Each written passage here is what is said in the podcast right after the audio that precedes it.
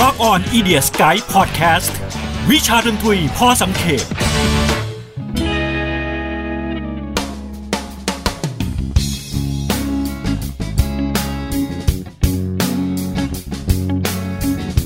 ถ้าพูดถึงเพลงเจร็อกมันเป็นแนวเพลงหรือเปล่า วงดนตรีแนวเจร็อกเนี่ยใช่วงที่แต่งหน้าแต่งตาแต่งตัวจัดๆใช่ไหมแล้วเมืองไทยเราล่ะเคยมีวงเจร็อกเป็นของตัวเองหรือเปล่า ถ้าผมจะบอกว่ามันอาจจะเป็นคำตอบที่ไม่ถูกทั้งหมดละครับ สวัสดีครับ ผมบอมสวาทิน หรือดีเจบอมแห่ง Rock On Radio ขอต้อนรับทุกท่านเข้าสู่รายการ Rock On Idiot Sky วิชาดนตรีพอสังเขปพจนานุกรมดนตรีสำหรับคอเพลงทั้งหน้าใหม่และหน้าเก่าถ้าพูดถึงกระแสเจร็อกนะครับ ก็ถ้าต้องยอมรับตรงๆเลย มันน่าจะมาบูมสุดในไทยก็อยู่แค่ช่วงประมาณสักยุค 90 กลางๆ ไปจนถึงยุค 2000 วงหลักๆ ที่คนไทยเรารู้จักก็น่าจะเป็น X Japan แล้วก็วงรุ่นราวคราวเดียวกัน ไม่ว่าจะเป็น L'Arc~en~Ciel Luna Sea GLAY ไปจนถึง Lucifer แต่ว่าก่อนหน้านั้นและหลังจากนั้นล่ะ หน้าตาของเพลง J-Rock มันเป็นยังไงมีวงอะไรบ้าง วันนี้เราจะไปทำความรู้จักกับ J-Rock กันนะครับคำว่า J-Rock เนี่ยเป็นคำเรียกย่อๆของ Japanese Rock ก็หมายถึงวงดนตรีร็อกที่มาจากประเทศญี่ปุ่นนั่นเองแหละครับ ซึ่งมันก็มีประวัติศาสตร์ที่ย้อนไปยาวนานถึงยุค 60 กันเลยทีเดียว ซึ่งก็เหมือนเหมือนกับประเทศอื่น ๆ ในแถบเอเชียนะครับ ที่พวกเขาก็ต้องเริ่มจะได้รับอิทธิพลจากร็อกตะวันตก อย่าง The Beatles Rolling Stone ช่วงนั้นเนี่ยก็เริ่มมีการตั้งวงดนตรีลักษณะนี้นะครับ คนญี่ปุ่นเนี่ยเขาจะเรียกวงดนตรี ร็อกแอนด์โรลักษณะนี้เนี่ยว่า Group Sounds หรือว่า GS นะครับ ซึ่งหลังจากวง The Beatles เนี่ยได้เดินทางมาแสดงที่บูโดกันในปี 1966 ก็เกิดกระแส GS นะฮะวงดนตรี Group Sounds เนี่ยเกิดขึ้นเป็นจำนวนมากในประเทศญี่ปุ่น ในยุคนั้นมีวงดังๆ ก็อย่าง The Tigers The Spiders The Mops นะครับ ก็วงดนตรีพวกเขาก็จะลักษณะนี้เป็นกีตาร์เบสกลอง แล้วก็ใส่สูท เล่นดนตรีร็อกแอนด์โรลพอจะนึกภาพออกใช่ไหมครับ จากนั้นในช่วงยุคต่อมายุค 70 นะครับยูยะอุจิดะนักดนตรีหนุ่ม คนนี้นี่ถือว่าต่อมาเป็นปูชนียบุคคลของวงการร็อกเลยนะครับเขาเนี่ยเป็นเพื่อนกับจอห์นเลนนอนด้วย เพราะว่าได้รู้จักกันตั้งแต่ได้เป็นวงเปิดให้กับ The Beatles ตอนที่มาทัวร์ที่ญี่ปุ่นนะครับ ต่อมายูยะอุจิดะได้มีโอกาสไปดูจิมมี่เฮนดริกส์แสดงสดที่อังกฤษ ในตอนนั้นเขาถึงกับตกตะลึงนะครับ แล้วก็ตั้งใจที่จะกลับมาทำวงดนตรีแบบนั้นบ้างที่ญี่ปุ่น เขาตั้งวงดนตรีที่ชื่อว่า Flower Traveling Band โดยที่ได้รับอิทธิพลมาจากวงดนตรีในสไตล์ Hard Rock Psychedelic Progressive Rock วง Flower Traveling Band เนี่ยทำให้เกิดกระแสวงดนตรีในสไตล์ Hard Rock Heavy Rock เนี่ยเกิดขึ้นตามมาหลายวงตลอดช่วงทศวรรษนี้นะครับ ไม่ว่าจะเป็น 44 Magnum Earthshaker Bow Wow โดยเฉพาะ Bow Wow เนี่ยเป็นอีกหนึ่งวงดนตรีที่ประสบความสำเร็จค่อนข้างมากนะครับ พวกเขาได้เล่นเปิดให้กับทั้งวงอย่าง Kiss Aerosmith รวมถึงได้เป็นส่วนหนึ่งของเทศกาลดนตรีอย่าง Reading Festival ที่ประเทศอังกฤษ และภายหลังเองพวกเขาก็ เดินทางไปเบสการทำงานอยู่ที่อังกฤษเลยครับ มีช่วงหนึ่งเนี่ยมือเบสของพวกเขาเดินทางตามไปอยู่ที่อังกฤษไม่ได้ ก็ลาออกจากวงไป คนที่มาสวมหน้าที่แทนคือ Neil Murray นะครับอดีตมือเบสของ Whitesnake ก็เล่นด้วยกันอยู่สักพักหนึ่งแล้วก็ลาออกไปอยู่ Black s a b b a t นะครับ เห็นไหมฮะว่าเพราะฉะนั้นวง Bow Wow เนี่ยไม่ธรรมดาเลยนะครับ มีอดีตสมาชิกของทั้ง Whitesnake แล้วก็ Black Sabbath เคยมาเล่นดนตรีกับพวกเขา ในอีกด้านหนึ่งดนตรีร็อกญี่ปุ่นก็ได้รับอิทธิพลมาจากสาย Folk Rock เช่นเดียวกันนะครับ มีวงดนตรีดังๆ ในยุคนั้นก็คือวงที่ชื่อว่า Happy End นะครับ วงนี้เนี่ยถือว่าได้รับเครดิตว่าเป็นวงร็อกวงแรก ๆ ของญี่ปุ่นที่ร้องในภาษาญี่ปุ่น คือวงในยุคสมัยเริ่มแรกเนี่ยวงญี่ปุ่นเขาก็จะร้องเป็นภาษาอังกฤษกันนะครับ แต่ในทุกวันนี้ยังเป็นที่ดีเบตกันอยู่เลยนะครับ ว่าตกลงแล้ววง Happy End หรือว่ายูยะอุจิดะกันแน่ที่เป็นคนที่ให้กำเนิดซีนร็อกภาษาญี่ปุ่นแท้ๆนะครับ โดยในสาย Folk Rock นี่ก็จะมีวงดนตรีอื่นอย่าง Carol มี Garo Yosui Inoue นะครับที่ประสบความสำเร็จมากเช่นเดียวกัน อีกฝั่งหนึ่งเป็นสายอิเล็กทรอนิกส์บ้างนะครับ Electronic Rock Techno Pop ซึ่งชื่อหนึ่งที่เป็นตำนานเลยก็คือ Isao Tomita นะครับ ชื่อนี้ถ้าเกิดใครเป็นสาย Nerd Synth หน่อยจะคุ้นชื่อเป็นอย่างดีนะครับ เพราะว่าเขาถือเป็นบิดาของสาย Electro คนหนึ่งเลยนะครับ เป็นเจ้าแห่งAnalog Synth แล้วก็ Sound Design นะครับ เขาเคยได้รับการเสนอชื่อเข้าชิงรางวัล Grammy Awards มาแล้วด้วยนะครับ แล้วก็เคยร่วมงานกับอาอาจารย์นักวาดการ์ตูนชื่อดังอย่างเทสึกะโอซามุมาแล้วด้วยโทมิตะเนี่ยเป็นส่วนสำคัญในการที่พัฒนาเสียงดนตรีอิเล็กทรอนิกส์นะครับให้เข้าไปใช้ในเพลงร็อกเพลงป๊อปโดยใน Scene อิเล็กทรอนิกส์ก็มีอีกหนึ่งวงที่เป็นตำนานก็คือ YMO หรือว่า Yellow Magic Orchestra นะครับซึ่งซึ่งซึ่งมีสมาชิกอย่างริวิจิสากาโมโตะยอดนักคอมโพเซอร์รวมอยู่ด้วยนะครับ ถัดมาในยุค 80 เป็นยุคของ Heavy Metal นะครับ มีวงดนตรี Heavy Metal เกิดขึ้นหลายวงมากๆนะครับ ไม่ว่าจะเป็น Sekima 2นะครับ วงนี้ก็จะมีการเพนหน้าคล้ายๆ กับวง Kiss วง Anthem วงผู้หญิงล้วนก็มีนะครับ วงอย่างโชยะซึ่งเป็นผู้หญิงล้วนฝีไม้ลายมือก็ดีมากๆ แต่ถ้าพูดถึงวง Heavy Metal ยุค 80 เนี่ย ถ้าสุดยอดของยุคนี้เลยก็น่าจะเป็น Loudness นะครับ พวกเขา ถือกำเนิดขึ้นในยุคนี้เอง โดยสมาชิกวงบางส่วนจากวงเลซี่นะครับนำโดยมือกีตาร์อย่างอากิระทากาซากินะครับ ซึ่งนี่ก็เป็นหนึ่งในตำนานมือกีตาร์ของญี่ปุ่นเหมือนกันนะครับ มาตั้งวงที่ชื่อว่า Loudness พวกเขาเนี่ยเป็นวงร็อกญี่ปุ่นวงแรกที่ได้เซ็นสัญญากับค่าย Major ในประเทศอเมริกานะครับ ตลอดการทำงานของ Loudness พวกเขาออกผลงานเพลงมาทั้งหมด 26 อัลบั้มครับคุณผู้ฟัง 26 อัลบั้มโดยที่มี 5 อัลบั้มเนี่ยออกในอเมริกานะครับ โดยที่เคยขึ้นไปติดชาร์ต Billboard Top 100 มาแล้ว ในช่วง Peak ๆพวกเขาเนี่ยขึ้นชาร์ตกันเป็นว่าเล่นนะครับ ไม่ต้องไปพูดถึง Oricon Chart คือขึ้นชาร์ตเป็นโหลแล้วนะฮะ อีกซีนหนึ่งในช่วงนี้จริง ๆ ที่บูมขึ้นมาก็คือซีนพังนะครับ มันถูกจุดกระแสโดยวงดนตรีสายพังในยุคนั้น แล้วก็ผู้กำกับหนังสายพังอย่างโชโกอิชิอินะครับ ก็กำกับหนังเรื่อง Burst City มีวงดนตรีพังอย่าง The Starlin ไปปรากฏตัวอยู่ในนั้นนะครับ ยุคนี้ก็มีวงดนตรีอย่าง Bomb Factory นะครับ ซึ่ง Produce โดย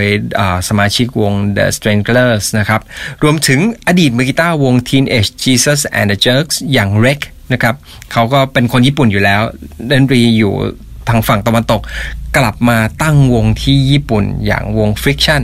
ซึ่งในยุคนี้เนี่ย Scene Indie Underground ของพังเนี่ยทำให้เกิด วงดนตรีใหม่ๆขึ้นมา ไม่เฉพาะแค่แนวพังนะครับ วง Alternative Post Punk New Wave Noise Industrial เกิดขึ้นมามากมาย ไม่ว่าจะเป็น P-Model นะครับ Automod บักชิกก็เกิดขึ้นในยุคนี้นะครับ รวมถึงวงอย่าง Shonen Knife ก็เป็นวง Alternative ผู้หญิง 3 ชิ้นนะครับวงดนตรีวงนี้เนี่ยตอนไปทัวร์อเมริกา เคิร์ตโคเบนเห็นนะครับ แล้วก็ชอบใจมาก ๆ ถึงกับเชิญไปเป็นวงเปิดให้กับเน r v วาน่าเลยนะครับ แล้วก็ภายหลังเนี่ย พวกเธอได้ไปปรากฏตัวในภาพยนตร์ของควินตินเทเรนติโนอย่างคิวบิลด้วยถ้าเกิดใครจำกันได้ในฉากต่อสู้นะครับ ในยุคนี้เนี่ยมีวงอีกวงหนึ่งที่สำคัญมาก ๆ ก็คือโบวีนะครับ วงดนตรีวงนี้เป็นวงในสไตล์ post punk new wave ที่มีมือกีตาร์ที่ชื่อว่าโฮเตอิคนนี้ก็เป็นระดับตำนานเช่นเดียวกันนะครับโบวี่ดังขนาดไหนนะครับ เอาเป็นว่าพวกเขาดังมากๆในระดับที่สามารถทำให้อัลบั้มของตัวเองเนี่ยขึ้นอันดับหนึ่งใน Oregon Chart 3อัลบั้มในปีเดียวกัน ในปีเดียวกันขึ้นไป 3อัลบั้มเลยนะครับ ก็เรียกได้ว่าความสำเร็จของพวกเขาเนี่ยทำให้เกิดกระแสที่เรียกว่าแบนบูม แบนบูมเนี่ยก็คือกระแสที่ทำให้คนเนี่ยตื่นตัวแล้วก็ตั้งวงดนตรีทำวงดนตรีขึ้นมาเป็นจำนวนมากนะครับ แล้วก็ล่วงเข้าสู่ยุคที่สำคัญอีกยุคหนึ่งของวงการเจร็อกนั่นก็คือยุค Visual K นะครับ แน่นอน Visual K เนี่ยมันเกิดขึ้นมาโดยที่ได้รับอิทธิพลจากดนตรี Glam Metal ของฝรั่งในช่วงยุค 80 นะครับ Glam Metal ของฝรั่งเนี่ยก็จะแต่งตัวฉูดฉาดนะครับ มีการแต่งตัวแบบยูนิเซ็กซ์หน่อย ซึ่งญี่ปุ่นเนี่ยไม่ได้รับมาตรงๆนะฮะเพราะว่าพวกเขาเอามาพัฒนาต่อ อย่าง Part ดนตรีก็ไม่ได้เป็น Heavy Metal Pure ๆนะครับ มีการผสมผสานทั้งความเป็นพังความเป็นกอธิกเป็น Speed Metal เป็น Electronic ก็เป็นสไตล์ของตัวเองนะครับ รวมถึงรูปลักษณ์ นอกจากความยูนิเซ็กซ์นอกจากการแต่งตัวฉูดฉาดแล้วเนี่ย พวกเขาก็จะมีการทำคอนเซปต์ให้มันไปไกลมากนะครับ บางวงเป็นสไตล์ฝรั่งเศส เป็นสไตล์กอธิกสไตล์เรเนซองส์บางวงก็จะได้รับอิทธิพลมาจากการ์ตูนผู้หญิงที่เรียกว่าการ์ตูนสไตล์โชโจ ก็มีนะครับ ในยุคแรก ๆ เนี่ย มีวงดนตรีหัวหอกแน่นอนก็จะประกอบไปด้วย Dead End b u c k Chick Color แล้วก็แน่นอนวง X นะครับ ซึ่งถึงแม้วงดนตรีใน scene Visual Kei เนี่ย จะเริ่มต้นตั้งแต่ช่วงยุค 80 ต้นๆนนะครับ แต่ว่ากว่าจะ peak เนี่ย เข้าสู่ช่วงยุค ปลาย 80 แล้วนะครับ เมื่อวง BUCK-TICK เนี่ยเริ่มจะประสบความสำเร็จในระดับ mainstream ในปี 1988 ส่วนวง X ก็มาดังเป็นพลุแตกจากอัลบั้มชุดที่ 2 อย่าง Blue Blood ในปี 1989 และประสบความสำเร็จอย่างต่อเนื่องไปยังอัลบั้มที่ชื่อว่า Jealousy นะครับ ในปี 91 อัลบั้มนี้นี่สามารถเปิดคอนเสิร์ตโซเอาที่โตเกียวโดมได้ถึง 3 วันติดกันนะครับ ต่อมา X Japan นะครับ ก็ไม่ได้หยุดเพียงเท่านี้พวกเขาได้เซ็นสัญญากับค่าย International อย่าง Atlantic ในปี 1992 แต่ว่าการเซ็นสัญญานี้ พวกเขาไม่เคยได้ออกอัลบั้มกับ Atlantic เลย ถ้าเกิดใครได้ดูสารคดีของ VRX นะครับ อาจจะพอทราบว่า ปัจจัยหนึ่งที่ทำให้พวกเขาโกอินเตอร์ในตอนนั้นยากอาจจะเป็นเพราะว่าช่วงนั้นเป็นช่วงที่ตกต่ำของเฮฟวี่เมทัลทางฝั่งอเมริกาพอดีนะครับ แต่ว่าวง Visual Kei กระแส Visual Kei ในญี่ปุ่นไม่ได้เป็นอย่างนั้นนะครับ เฟื่องฟูสุดๆครับ ไม่ว่าจะเป็น LUNA SEA หรือว่า GLAY ก็ขายได้ระดับล้านก๊อปปี้ทั้งนั้น ช่วงนั้นก็จะมีวงดังๆ ตามมาอีกมากมายนะครับ MALICE MIZER La'cryma Christi SIAM SHADE SHAZNA PENICILLIN วงเหล่านี้ล้วนประสบความสำเร็จในระดับประเทศด้วยกันทั้งนั้นนะครับ แล้วก็ช่วงเวลานี้นี่เองนะฮะเป็นช่วงที่กระแสวง X Japan แล้วก็ J-Rock วงอื่นเนี่ยเริ่มเข้ามาในไทยอ๋อ X เนี่ยพอเขาไปเซ็นสัญญากับ ค่าย Atlantic ใช่ไหมครับเขาต้องเปลี่ยนชื่อจาก X เป็น X Japan เพราะว่าชื่อวงของพวกเขาเนี่ยมันไปซ้ำกับวงที่ชื่อว่า X เป็นวงพังในอเมริกานะครับ X Japan เริ่มเข้ามาในประเทศไทยรวมถึงวงอื่น ๆ ด้วยเข้ามาในประเทศไทยในยุค Visual K นี่แหละครับ นั่นน่าจะเป็นอีกเหตุผลหนึ่งที่ทำให้คนไทยเราเข้าใจว่า J-Rock เราก็จะมอง J-Rock ผ่าน Visual K นะครับแล้วก็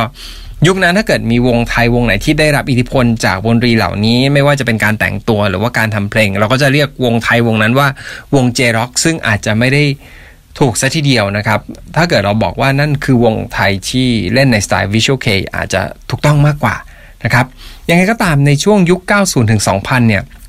เป็นยุคที่วงการร็อกของญี่ปุ่นเติบโตเฟื่องฟูเป็นอย่างมากนะครับ ไม่ใช่แค่เฉพาะแนว Visual Kei มันหลากหลายแนวเลยนะครับ ไม่ว่าจะเป็นวงอย่าง B'z Mr. Children Southern All Star L'Arc~en~Ciel T-BOLAN JUDY AND MARY The Yellow Monkey The แล้วก็วงโอ้ยเยอะแยะฮะ Dragon Ash อะไรพวกนี้ พวกนี้เขาประสบความสำเร็จระดับประเทศหมดเลย วงอย่าง B'z เนี่ยขายไปได้ถึง 86 ล้านก๊อปปี้แค่ในประเทศญี่ปุ่นอย่างเดียวนะครับ ว่ากันว่าเขาขายไประดับหลัก ร้อยล้านก๊อปปี้เลยนะครับในระดับโลก พวกเขาได้เป็นหนึ่งในวงดนตรีที่ขึ้นทำเนียบ Hollywood RockWalk นะครับ ถือว่าเป็นวงญี่ปุ่นวงแรกเลยนะครับ แล้วก็ในยุคนี้เนี่ยวงดนตรีร็อกเนี่ยจะประสบความสำเร็จในเชิงคอมเมอร์เชียลเยอะนะฮะ จะได้เป็นเพลงประกอบโฆษณา เพลงประกอบรายการทีวีบ้าง รวมไปจนถึงเพลงอนิเมะ ในยุค 90 นี้ เพลงอนิเมะก็เฟื่องฟูมาก ๆ เช่นเดียวกันนะครับ แล้วเหมือนจะเป็นธรรมเนียมเลยวงไหนดังเนี่ยจะต้องได้ร้องเพลงอนิเมะนะครับ รวมถึงกระแสคาราโอเกะตอนนั้นก็เฟื่องฟูเป็นที่นิยมมากนะครับ ถ้าจำกันได้จะมีวงอย่างลูน่าซีเนี่ย ดังมาก ๆ กับเพลง I for you เพราะว่าไปประกอบ ทีวีซีรีส์นะครับ ซึ่งซีรีส์เรื่องนี้ก็มาฉายที่ประเทศไทยก็ดังมาก ๆ และเพลงก็ดังมาก ๆ เช่นเดียวกันนะครับ ที่นางเอกเป็นเคียวโกฟุกุดะพอจะจำกันได้ใช่ไหมครับ หลังจากช่วงปลายยุค 90 ต่อต้น 2000 เนี่ยวิชวลเคเริ่มซาลงนะครับ หลังจากวงใหญ่ ๆ หลายวงเริ่มแยกทางกันนะครับ ไม่ว่าจะเป็น X Japan หลังจากอัลบั้มอย่าง Art of Life แล้วก็ Dahlia พวกเขาแตกวงกัน LUNA SEA ก็เป็นวงใหญ่อีกวงที่แตกวง บางวงสมาชิกก็เสียชีวิตไปนะครับ ไม่ว่าจะเป็นคามิมือกลองของ MALICE MIZER หรือว่าการจากไปที่สำคัญก็คือฮิเดะมือกีตาร์ของ X Japan นะครับ หลายๆ คนบอกว่าการเสียชีวิตของฮิเดะทำให้เหมือนเป็นจุดสิ้นสุดของ Visual Kei ในสาย mainstream ไปเลยนะครับ หลังจากนั้นก็ กลายเป็นยุคของดนตรี alternative บ้างนะครับนำโดยวงอย่างซูเปอร์คาร์วง Quruli นะครับ วงดนตรีเหล่านี้เนี่ยทำให้กระแส alternative แล้วก็ scene อินดี้เนี่ยคึกคักขึ้นมานะครับรวมถึงฝ่ายหญิงก็มี Sheena Ringo นะครับ เธอก็เป็นหนึ่งศิลปินหญิงที่ประสบความสำเร็จทั้งในฐานะศิลปินเดี่ยว แล้วก็ในฐานะ วง Tokyo Jihen นะครับ ผลงานของเธอตลอดยุค 2000 เนี่ย มีส่วนสำคัญอย่างมากที่พัฒนาวงการเพลงแล้วก็โฉมหน้าของเพลงญี่ปุ่นไปนะครับ ฝั่งอินดี้ก็ในยุคนี้เนี่ยเริ่มประสบความสำเร็จในระดับสากลมากขึ้นนะครับ ไม่ว่าจะเป็นแนวเพลงชิบุยาเคอย่าง Pizzicato 5 Flippers Guitar หรือว่าฝั่งสาย Instrumental Mad Rock Post Rock Post Rock นะครับ ก็โด่งดังในระดับสากลเช่นเดียวกัน ก็จะมีวงอย่างโมโน วงอย่างโทเอะนะครับสายพังก็จะมี Asian Kung Fu Generation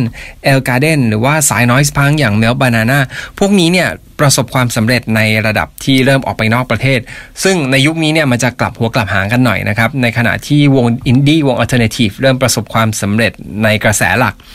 วงพวก Visual Kei ก็ยังหลงเหลืออยู่แต่ก็กลายเป็น scene underground ไปแล้วนะครับ ในยุคนี้เองนะครับ เทศกาลดนตรีใหญ่ ๆ ของญี่ปุ่นก็เกิดขึ้นนะครับ ไม่ว่าจะเป็น Fuji Rock Festival ก็เริ่มต้นในช่วงปี 1997 Rising Sun Rock Festival เกิดขึ้นในปี 1999 รวมถึง Summer Sonic ก็เกิดขึ้นในปี 2000 นะครับ ในยุคนี้เริ่มเป็นเจเนอเรชันใหม่แล้ว มีวงใหม่ๆ เกิดขึ้นมากมาย ไม่ว่าจะเป็น Bump of Chicken Orange r a n g e นะครับ Uber World รวมไปจนถึงวันโอเคร็อกก็เกิดขึ้นในช่วงนี้ แล้วก็มีวงผู้หญิงล้วนก็เกิดขึ้นเยอะนะครับ แต่ว่าวงที่โดดเด่นที่สุดในยุคก็น่าจะเป็น Scandal ต่อมาเข้าสู่ในช่วงยุค 2010 บ้างนะครับ วงดนตรีที่เกิดในยุค 2000 ที่เป็นวงอินดี้เนี่ย พวกเขาค่อยๆสะสมชื่อเสียงนะครับ เล่นใน live house เล็ก ๆ แล้วก็ค่อยๆเล่นในที่ที่ใหญ่ขึ้นเรื่อยๆ จนในที่สุดพวกเขาก็สะสมแฟนเพลงจนประสบความสำเร็จในระดับ major ได้หลายวงที่เดินในเส้นทางนี้นะครับ ไม่ว่าจะเป็นสัก n น c ชั่นเซกายโนโอวาริ อเล็กซานดรอสRADWIMPS KANA-BOON วงเหล่านี้เนี่ยเป็นวงที่เกิดจากอินดี้มาก่อนทั้งสิ้นนะครับ รวมไปจนถึงวงอย่าง flumpool เนี่ยเป็นวงดนตรีที่เริ่มต้นจากอินดี้สุดท้ายไปจบที่คอนเสิร์ตใหญ่ที่บูโดกันได้นะครับ ในยุคนี้หลาย ๆ วงเนี่ยเริ่มผสมผสานหลากหลายแนวเพลงนะฮะ อาจจะไม่ได้เล่นกันหนักมากแล้วเหมือนช่วงยุค heavy ที่ผ่านมานะครับ มีการผสมผสานทั้งความเป็นพ็อปความเป็นอิเล็กทรอนิกส์มากขึ้นนะครับ ในช่วงนี้นี่เองวงเก่าๆ ที่แตกวงหรือว่าเลิกเล่นไปเนี่ยเริ่มกลับมา active นะครับ วงอย่าง X Japan กลับมา reunion พวกเขาขายโซขายตั๋ว sold out ที่ Madison Square Garden ที่นิวยอร์กใช่แล้วครับ การกลับมาครั้งนี้ของบรรดาวงเก่าๆเนี่ย ไปโกอินเตอร์ด้วยนะฮะ รวมถึง L'Arc~en~Ciel ก็ sold out ที่ Madison Square Garden L'Arc~en~Ciel เนี่ยน่าจะเป็นวงที่กำเนิดอยู่ในช่วงเดียวกับ Visual Kei แล้วก็ยืนหยัดมาได้ตลอดนะฮะ ไม่ได้แตกวงไม่ได้ยุบไม่ได้ disband ไม่ได้หยุดทำผลงาน LUNA SEA ก็กลับมา reunion นะครับ แล้วก็โกอินเตอร์เช่นเดียวกัน คนที่โกอินเตอร์อีกที่สำคัญอีกคนก็คือ MIYAVI นะครับเขาเป็นอดีตมือกีตาร์วง Dué le Quartz นะครับก็เป็นวงในสาย Visual Kei เหมือนกัน แต่พอเขากลับมาในฐานะศิลปินเดี่ยวเนี่ยเขาก็มีภาพลักษณ์ของไม่ว่าจะเป็นการเล่นกีตาร์แบบ slapping กีตาร์นะครับแล้วก็การแต่งตัวในแบบที่เขาเรียกว่า neo visual kei ก็ทำให้เขาค่อนข้างโดดเด่น แล้วก็สามารถ world tour ได้นะฮะ จัด world tour ได้ วงในสายเมทัลนะครับ ในยุคนี้ไม่ว่าจะเป็น Fear and Loathing in Vegas Man with a Mission ก็เป็นวงที่ออกไปทัวร์ต่างประเทศ ในยุคนี้เนี่ยน่าจะเป็นยุคที่ Metal ฝ่ายหญิงก็โกอินเตอร์นะครับหลาย ๆ วงเลยไม่ว่าจะเป็น Passcode นะครับ Band-Maid Lovebites และแน่นอน Babymetal นะครับ วงเหล่านี้เนี่ยก่อให้เกิดกระแสคาวาอิเมทัลนะครับ ก็ถือว่าเป็นวงที่แบบได้รับรางวัลไปทัวร์ต่างประเทศไปเล่น Wacken Wacken เทศกาลดนตรีเมทัลต่างประเทศเลยนะฮะ และถ้าเกิดพูดถึงวงที่โกอินเตอร์น่าจะที่สุดแล้วก็คงจะเป็น One OK Rock นะฮะ ถือว่าเป็นวงที่ประสบความสำเร็จในการออกไปต่างประเทศค่อนข้างมากนะครับ พวกเขาได้ออกอัลบั้มภาษาอังกฤษกับค่ายอย่าง Feel by Ramen แล้วในปัจจุบัน และนี่ก็คือภาพคร่าวๆของหน้าตาของเพลง J-Rock ตั้งแต่อดีตมาจนถึงปัจจุบันนะครับ ยอมรับเลยว่านี่เป็นพอดแคสต์ที่ หัวข้อมันค่อนข้างใหญ่นะครับ กับการที่เราจะอธิบายซีนดนตรีของประเทศใดประเทศหนึ่งทั้งประเทศ ผมยอมรับเลยว่าผมจะต้องพลาดหรือว่าตกหล่น บางวงบางซีนไปแน่ ๆ เอาเป็นว่าต้องรบกวนคุณผู้ฟังล่ะครับ อาจจะมาช่วยคอมเมนต์กันนะกันสักหน่อยนะครับว่าจะมีซีนไหนหรือว่าวงไหนที่สำคัญที่ผมลืมเอ่ยไปหรือเปล่าก็สามารถมาแชร์กันได้นะครับ แล้วกลับมาพบกับ Rock on Idiot Sky วิชาดนตรีพอสังเขปตอนต่อไปได้ทาง w w w h o o d y p o d c a s t c o m Spotify Podbean Apple Podcast และ SoundCloud ช่อง h o o d y Podcast หรือว่าทาง YouTube และ Daily Motion สำหรับวันนี้ลาไปก่อนนะครับ สวัสดีครับ